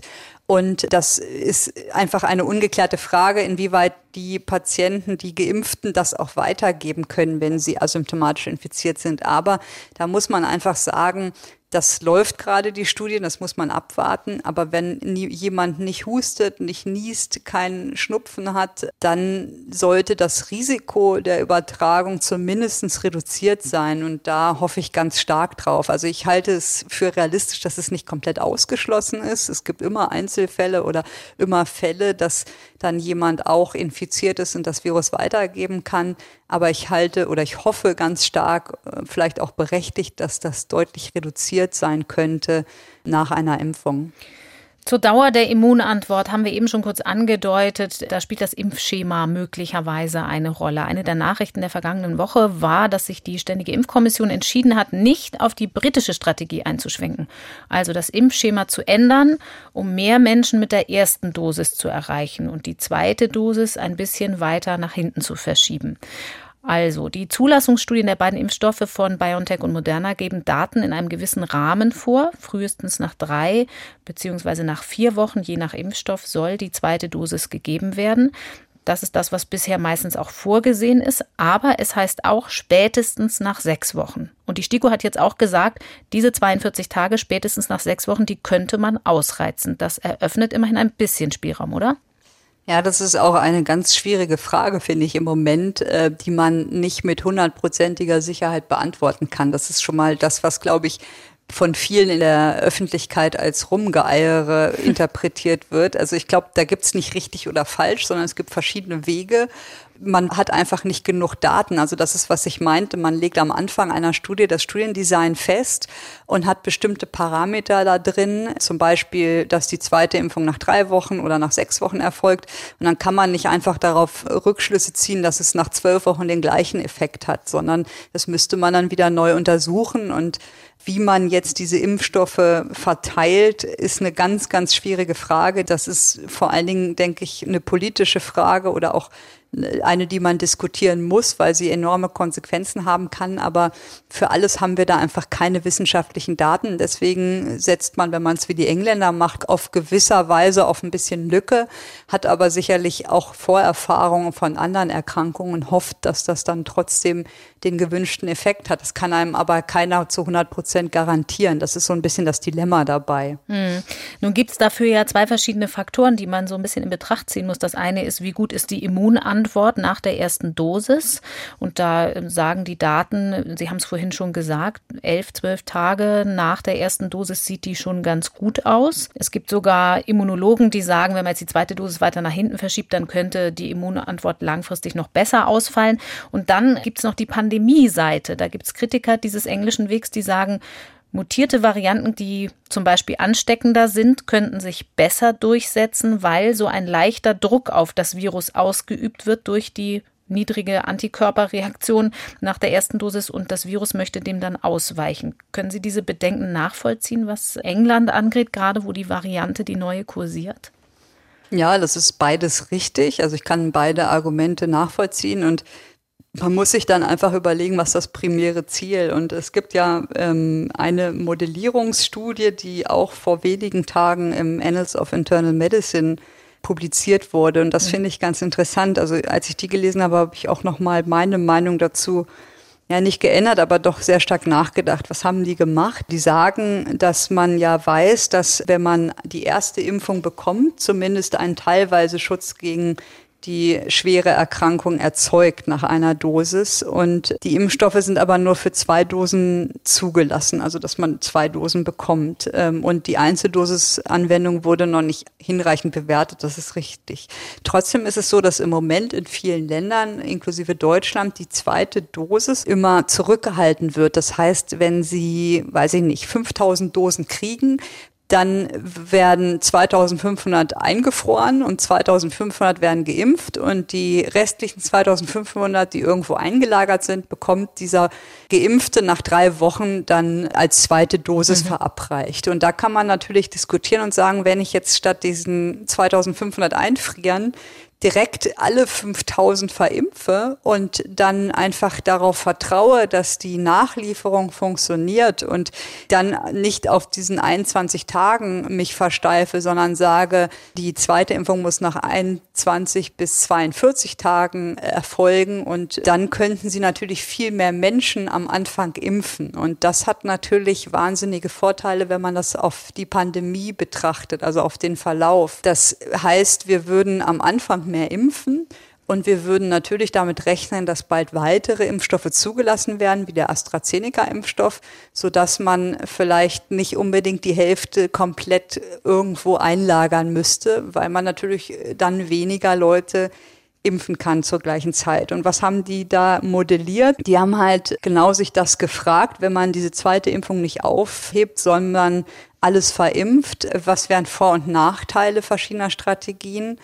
Und haben deshalb in ihrem ersten Modell die derzeitige feste Strategie, bei der 50 Prozent einfach weggepackt werden, verglichen mit einem zweiten Modell der flexiblen Strategie, bei dem unterschiedliche Anteile der ersten Charge jede Woche für die zweite Dosis reserviert werden. Also nicht die komplette Hälfte, sondern weniger. Mhm. Und sie haben dann im Zeitraum von acht Wochen geschaut, wie viel Covid-19-Fälle kann man nach der Modellierung verhindern, indem man am Anfang alles verimpft. Und die haben dann gerechnet, dass der Effekt der Schutzwirkung 52,4 Prozent ist, wenn man nur eine Dosis bekommt. Das ist so aus den Daten der Zulassungsstudien von BioNTech übernommen und haben das gegenübergestellt zu diesem Zwei-Dosen-Schema von 94,8 Prozent. Und dann haben sie festgestellt, das fand ich ganz interessant, also im Zeitraum von acht Wochen, dass man trotz eines teilweisen Schutzes von 52,4 Prozent nach der ersten Dosis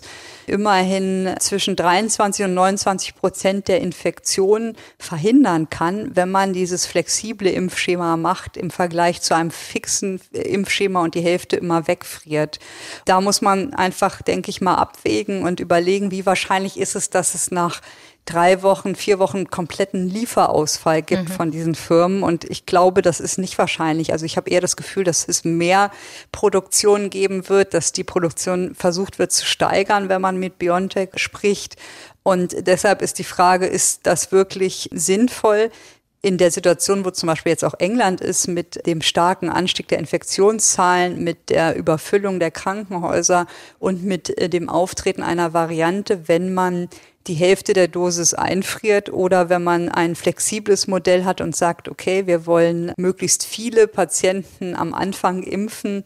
Ich glaube, die Amerikaner haben das jetzt auch vor. Da muss man ja nicht den Weg gehen und sagen, wir planen die zweite Impfung gar nicht, sondern man könnte diesen Spielraum, der ja abgedeckt ist durch die Zulassung, den einfach nutzen und sagen, die zweite Dosis soll nach drei bis sechs Wochen erfolgen, ohne festen Termin und die äh, gesamte Lieferung wird nicht die Hälfte eingefroren, sondern auch immer wieder verimpft und da so ein bisschen flexibler ist, um mehr Menschen impfen zu können. Mhm. Ich glaube, wenn man diese Studie liest, dann macht das schon Sinn, gerade weil man ja auch davon ausgeht, dass erstens die zweite Gabe nach vier, fünf oder sechs Wochen keinen großen Unterschied macht zu den drei Wochen. Also es ist ja, wie gesagt, abgedeckt durch die Zulassung und dass sie natürlich, wenn sie im kürzeren Zeitraum mehr Menschen impfen, eine bessere Kontrolle der Pandemie haben.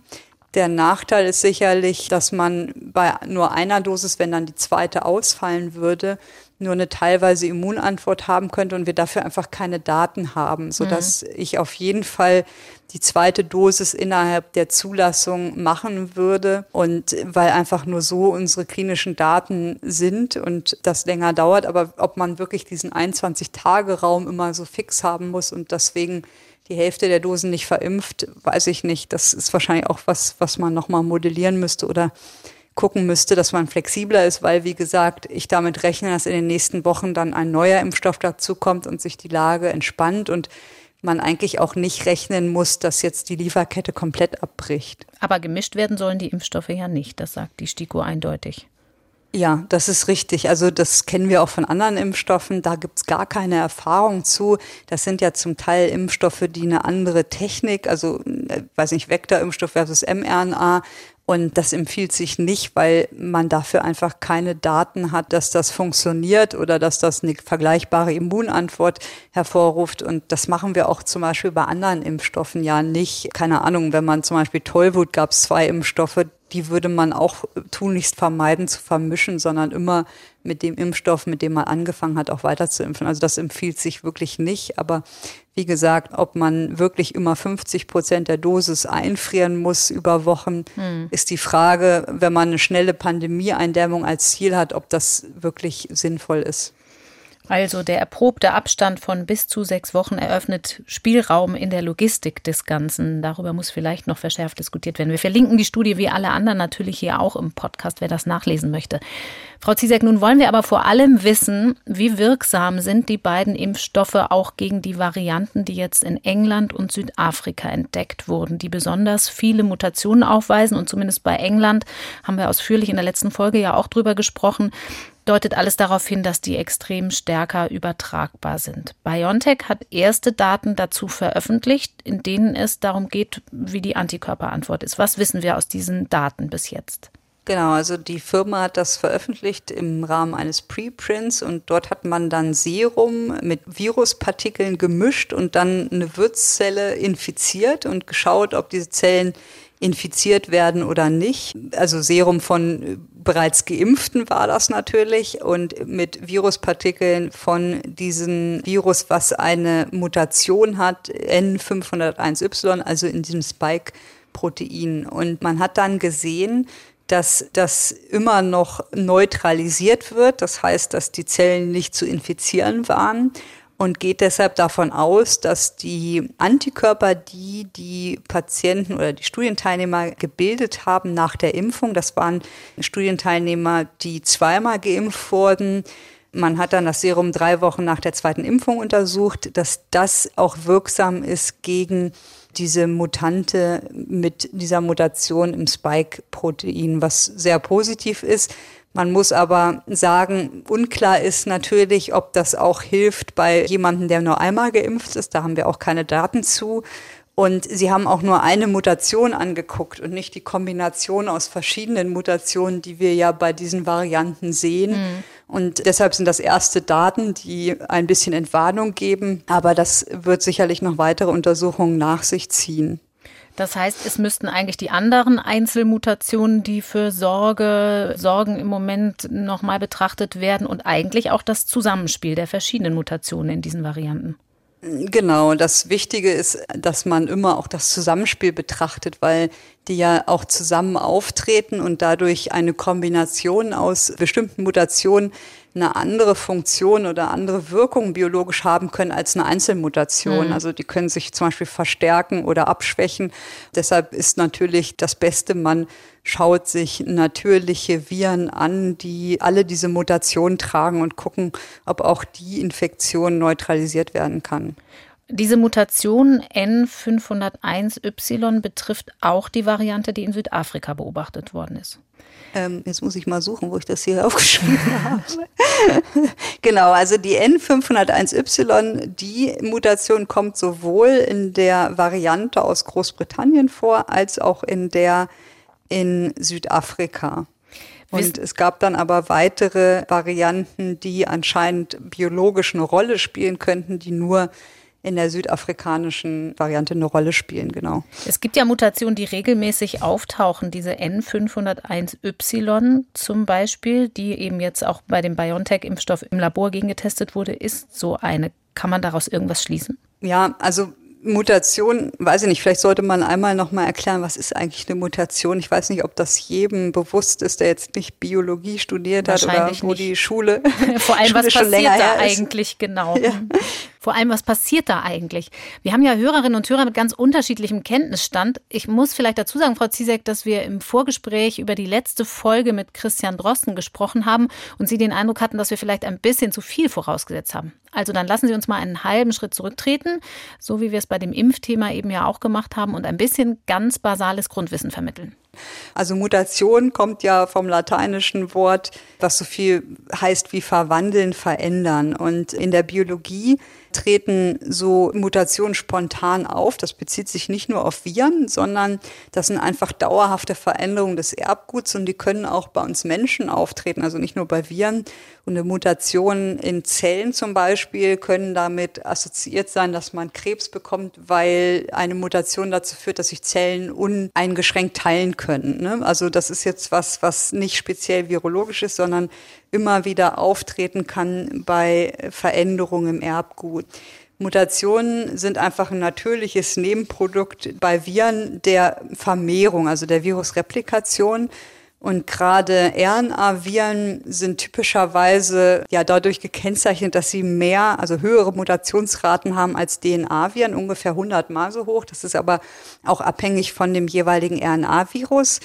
Und das liegt daran, dass die RNA-abhängige RNA-Polymerase, also das ist ein Enzym, was ähm, für den Zusammenbau der Nukleotide, für das Zusammensetzen verantwortlich ist, das hat bei RNA-Viren oft keine sogenannte Proofreading-Funktion, das heißt keine Lesekorrektur, da liest keiner nochmal gegen. Also es ist so, wie wenn man keine Ahnung, ein Diktat schreibt. Wenn das einer kontrolliert, dann ist natürlich die Fehlerrate nicht so hoch, wie wenn irgendjemand munter drauf losschreibt, ein Schulkind oder so, und das keiner kontrolliert. Dann mhm. sind die Fehler höher. Und das ist bei verschiedenen RNA-Viren ein Problem. Die haben halt keine sogenannte Proofreading-Funktion. Dadurch entstehen ganz viele Fehler bei jeder Vermehrung.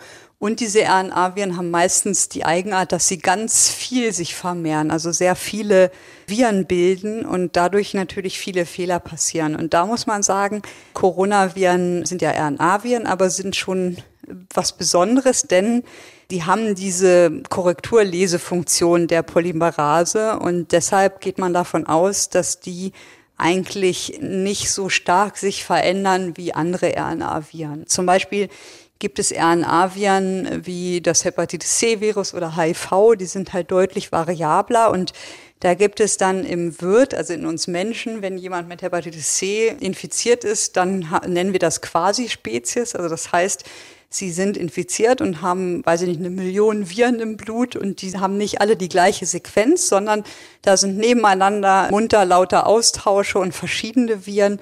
Das ist völlig normal und das ist auch ein Grund zum Beispiel, warum es so schwer ist, gegen Hepatitis C eine Impfung überhaupt zu entwickeln, weil sich dieses Virus einfach so schnell verändern kann. Und das ist aber zum Glück bei Coronaviren nicht ganz so ausgeprägt, obwohl es ein RNA-Virus ist, weil da jemand gegenliest. Und mhm. Mutationen entstehen also zufällig und ständig und gerade wenn viel repliziert wird, mehr. Und dann unterscheiden wir groß stille und nicht stille sage ich jetzt mal so laienhaft Mutationen. Das heißt, es gibt Mutationen, die haben keine Auswirkung auf die Merkmale des Virus. Also man kann das auch synonyme Substitution nennen. Das mhm. heißt, dass eine synonyme Substitution dazu führt, dass eine Substitution einer Base, das ist ja das, was die RNA ausmacht oder die DNA ausmacht, dass die erfolgt, aber die führt nicht dazu, dass das Protein, was entsteht, sich ändert. Das wird oft still genannt, obwohl das auch nicht ganz biologisch korrekt ist. Aber um das jetzt mal einfacher zu machen, äh, kürze ich das mal so ab. Also wer sich noch dran erinnert, es gibt so einen genetischen Code und immer drei Basenpaare kodieren für eine Aminosäure.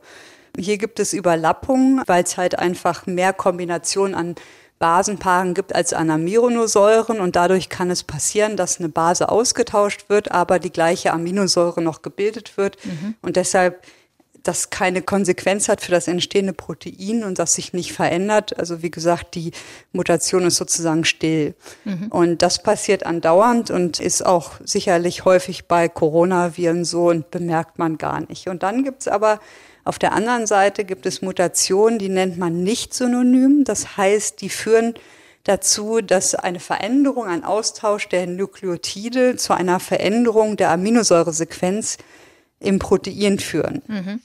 Und diese nicht synonymen Substitutionen, die können dann zu biologischen Veränderungen führen, indem zum Beispiel Viren schlechter replizieren. Und wenn ein Virus dann schlechter repliziert, also sich weniger stark vermehren kann, dann äh, entsteht die Mutation und das Virus wird wieder verdrängt, weil es ja viel langsamer ist und dann setzen sich natürlich die schnelleren Varianten durch.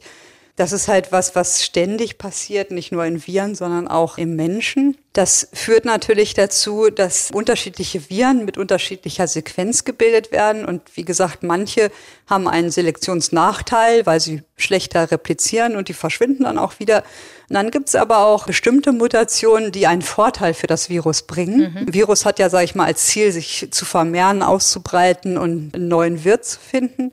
Es gibt bestimmte Mutationen, die das verbessern und die dann immer wieder auftreten. Und das ist, glaube ich, was man im Moment sieht, dass immer wieder bestimmte, also unabhängig voneinander, bestimmte Austausche an Aminosäuren entstehen, die anscheinend einen Vorteil haben für das Virus, wobei wir das virologisch noch beweisen müssen. Mhm. Es ist auch eine Meldung zuletzt aufgetaucht, dass in Japan eine neue Variante beobachtet wurde. Die soll bei vier Reisenden aus Brasilien nachgewiesen worden sein mit zwölf Mutationen gleichzeitig. Gibt es da Gemeinsamkeiten mit den beiden Varianten aus England und Südafrika oder ist das jetzt selektive Wahrnehmung? Jetzt wird eigentlich jede Variante immer vermeldet. Soweit ich gelesen habe, waren das brasilianische Besucher, die in Japan gelandet waren oder einer davon war erkrankt mhm. und dann hat man halt das Virus sequenziert, weil man das in Japan wohl auch häufiger macht und hat diese Mutation gefunden. Es gibt aber noch, habe ich auch jetzt heute Morgen erst gesehen, ein Preprint aus Brasilien, das dieses Virus dort auch schon relativ häufig nachweisbar ist in bestimmten Bereichen. Und dieses Virus hat auch die Besonderheit, dass es diese N501Y Mutation hat, die sowohl in Großbritannien als auch in Südafrika nachweisbar ist, die, wo wir gerade gesagt haben, wahrscheinlich keinen Effekt haben auf die Wirkung von Vakzinen, die aber wahrscheinlich und äh, zumindest sieht es epidemiologisch oder könnte es so aussehen, dass das dazu führt, dass sich das Virus schneller verbreitet und vielleicht eine höhere Infektiosität vorliegt. Mhm. Wobei uns hier wirklich, das wurde ja auch letzte Woche Christian Drosten lange besprochen, hier fehlen uns einfach wirklich noch die virologischen Daten dazu. Also was machen wir? Wir gucken im Labor und vergleichen das immer mit dem Wildtyp und infizieren dann zum Beispiel verschiedene Zelllinien und gucken, ob die Variante sich anders verhält als das Wildtyp-Virus. Also zum Beispiel kann die mehr Zellen infizieren mit einer bestimmten Dosis oder sterben die Zellen schneller oder kann man auf einmal mehr Zellen infizieren oder andere Zelllinien und das muss man halt wirklich erstmal sich anschauen, dann natürlich auch anschauen, was wird in der Zelle ausgelöst und können die noch neutralisiert werden, diese Viren. Diese Informationen, die fehlen uns einfach noch, die erwarten wir aber die nächsten Wochen, würde ich sagen. Und nur dann kann man sicher virologisch beantworten, ob das zu einer virologischen Veränderung geführt hat. Und dann hat diese brasilianische Variante, nenne ich es jetzt mal, oder brasilianisch-japanisch, die hat auch noch einen Austausch E484K, also 484K. Und dieser Austausch ist in Südafrika auch gefunden worden in der Variante.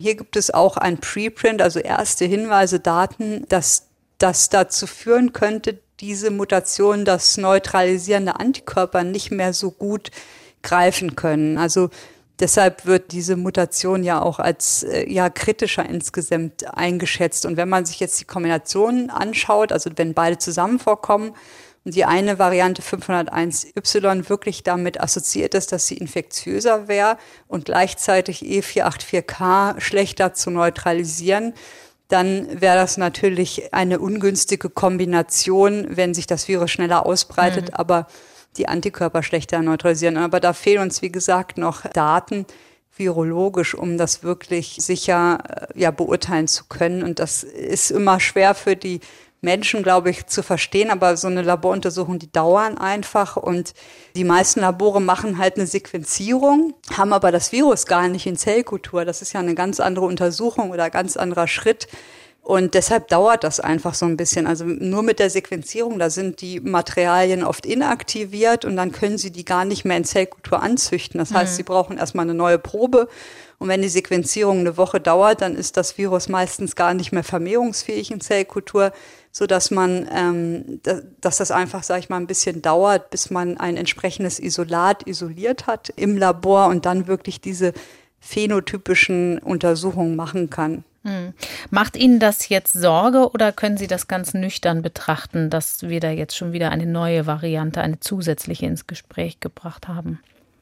Ja, also was ich interessant finde virologisch ist, dass die Austausche sich ähneln, also dass das wieder N501Y und E484K ist und dass die unabhängig voneinander entstehen. Also die entstehen ja auf verschiedenen oder in verschiedenen Kontinenten, Ländern, unabhängig voneinander. Mhm. Und das ist interessant virologisch, weil das spricht schon dafür, dass das vielleicht einen Vorteil hat für das Virus, den wir, wie gesagt, noch genau untersuchen müssen. Aber es ist denkbar, dass das Virus dadurch einen Vorteil hat, sich besser anpasst an den Wirt. Und das muss man genau beobachten. Solange die Impfstoffe eine Wirkung haben, bin ich relativ entspannt, muss ich sagen, weil das ist äh, ja das Wichtigste. Das wäre, sage ich mal, das Schlimmste, was passieren könnte, ist, wenn man jetzt einen Impfstoff hat, verimpft und dann auf einmal eine Variante entsteht, die sich einfach nicht mehr schützen lässt durch einen Impfstoff. Und mhm. das wäre natürlich nicht gut, aber da gibt es momentan noch keine Hinweise drauf.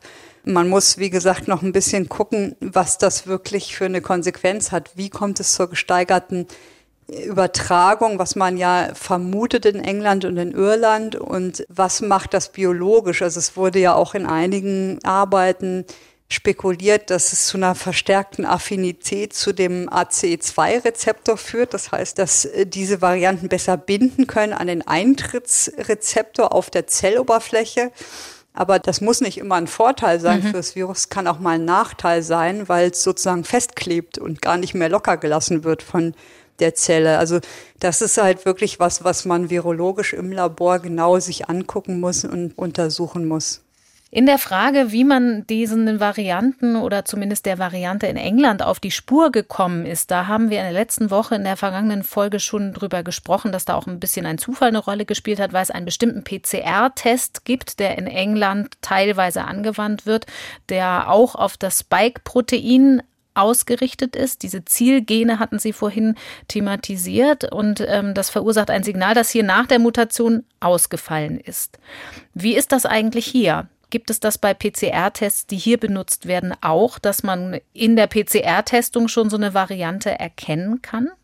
Ja, also das ist, äh, haben wir ja vorhin schon kurz angesprochen, es ist genau so, das gibt diese PCR, die unter anderem als Ziel ähm, das S-Gen hat und die würde bei den Varianten ausfallen ähm, bei der Variante aus ähm, Großbritannien zumindest. Und die ist aber hier nicht wirklich weit verbreitet. Also die wird hier in Deutschland nicht wirklich häufig eingesetzt. Und das muss der Labormediziner dann erkennen, dass die anderen Gene ja nachweisbar sind und muss entsprechend das sich anschauen und bewerten. Also da sehe ich jetzt keine großen Probleme hier. Und bei den Antigentests, da gibt es Daten aus Großbritannien, die sich vor allen Dingen die N-Gen-Mutationen in der Variante angeguckt haben, die sich am N-Terminus an einem bestimmten Ende befinden. Und wie gesagt, die sind ja oft Nukleokapsid, äh, dass sie das nachweisen. Und die haben sich fünf verschiedene Antigen-Schnelltests angeguckt, die auch hier auf dem deutschen Markt zum mhm. Teil sind, also die, die häufig benutzt werden. Und die haben dort gesehen, dass das keinen Ausfall bewirkt hatte, also dass die noch sehr gut funktioniert haben,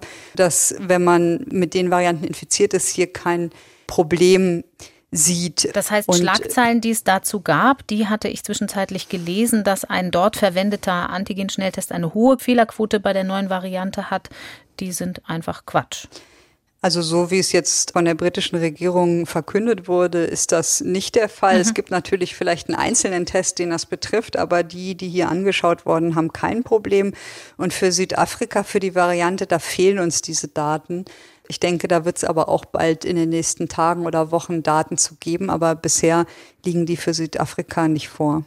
Vieles von dem, was wir besprochen haben, beruhigt. Vieles ist aber auch noch offen, was die Fragen angeht, die da noch nicht gelöst worden sind. Ich muss abschließend mit Ihnen noch einen Blick auf die Zahlen werfen. Heute früh hat das Robert Koch Institut immer noch einen Wert von mehr als 160 Neuinfektionen pro 100.000 Einwohner gemeldet.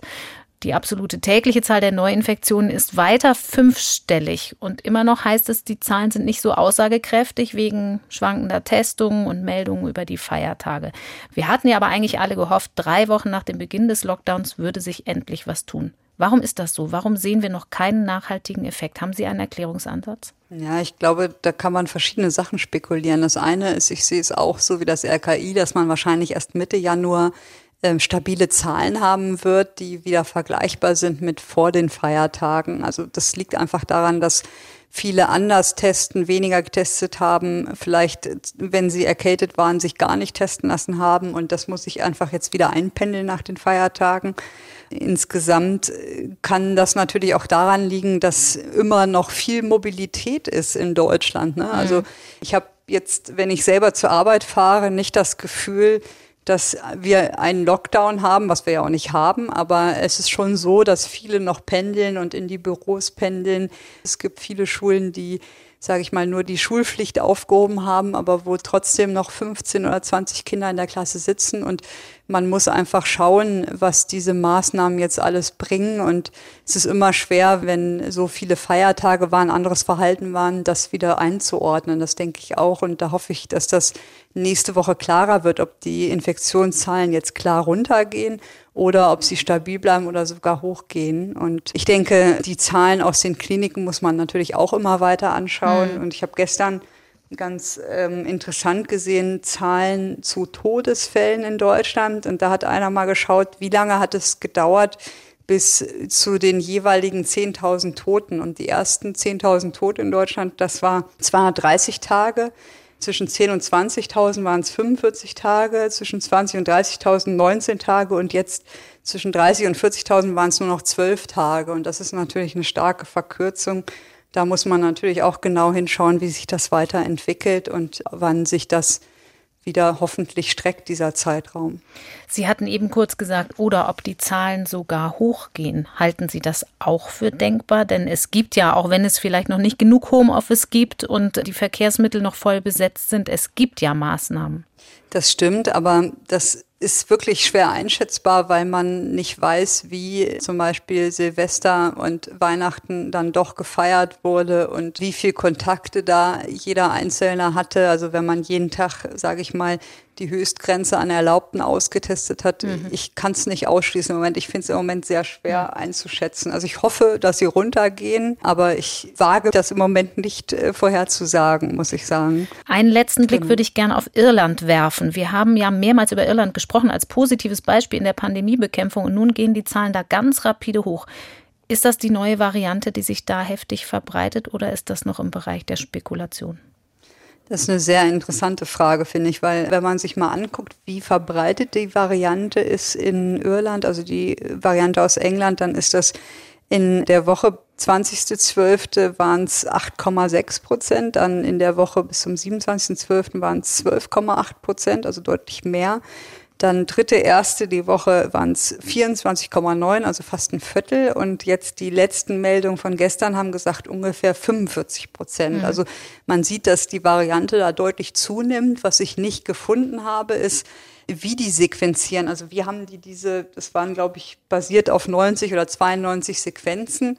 Und wenn sie natürlich jetzt vor allen Dingen die sequenzieren wie bei uns, die aus Großbritannien einreisen, dann wundert mich das nicht. Wenn die aber das wirklich unabhängig und zufällig sequenzieren, also Stichproben machen, dann wäre es ein starker Anstieg und sicherlich auch im Zusammenhang vielleicht zu sehen. Aber die Zahlen, oder das habe ich nicht gefunden, wie die die Proben ausgewählt haben. Und das ist natürlich eine ganz wichtige Information, um das beurteilen zu können, was da gerade passiert. Und in Irland wurde ja dieses Level 5, also der Lockdown, auch zu Weihnachten oder vor Weihnachten aufgehoben oder verringert, ähm, die, die Kontaktbeschränkungen. Und das kann natürlich auch damit zusammenhängen und damit zusammenfallen. Deswegen ist das für mich auch schwer zu beurteilen, ohne dass man weiß, wie diese Sequenzierung ausgesucht wurde.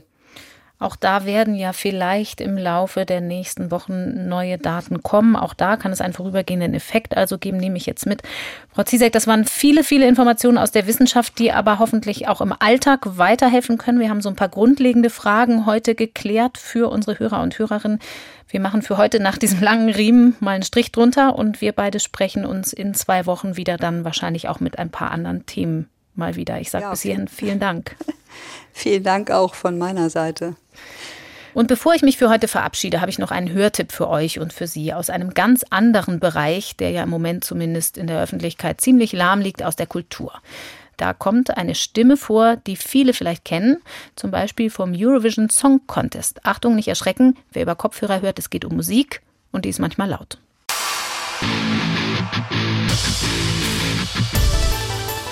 Hallo, hier ist Peter Urban. Und ich bin Oke Bandixen, Kulturredakteur bei NDR Info und ich spreche mit Peter Urban, mit dem Musikexperten über Musik. Wir reden über Springsteen. Warum nennen ihn eigentlich alle den Boss? Oder wir sprechen über die Beatles. Was passierte eigentlich nach ihrer Trennung? Die Humpelschwestern, Black Music Matters, David Bowie, Janis Joplin und, und, und. Und das Besondere, Peter kennt sich nicht nur gut aus, er hat auch ganz viele Musiker persönlich getroffen. Und da ist natürlich so ein Moment, wo man, ja, was, was, sagst, was sagst du jetzt? Und weil ich natürlich einmal Journalist war, aber auch Fan.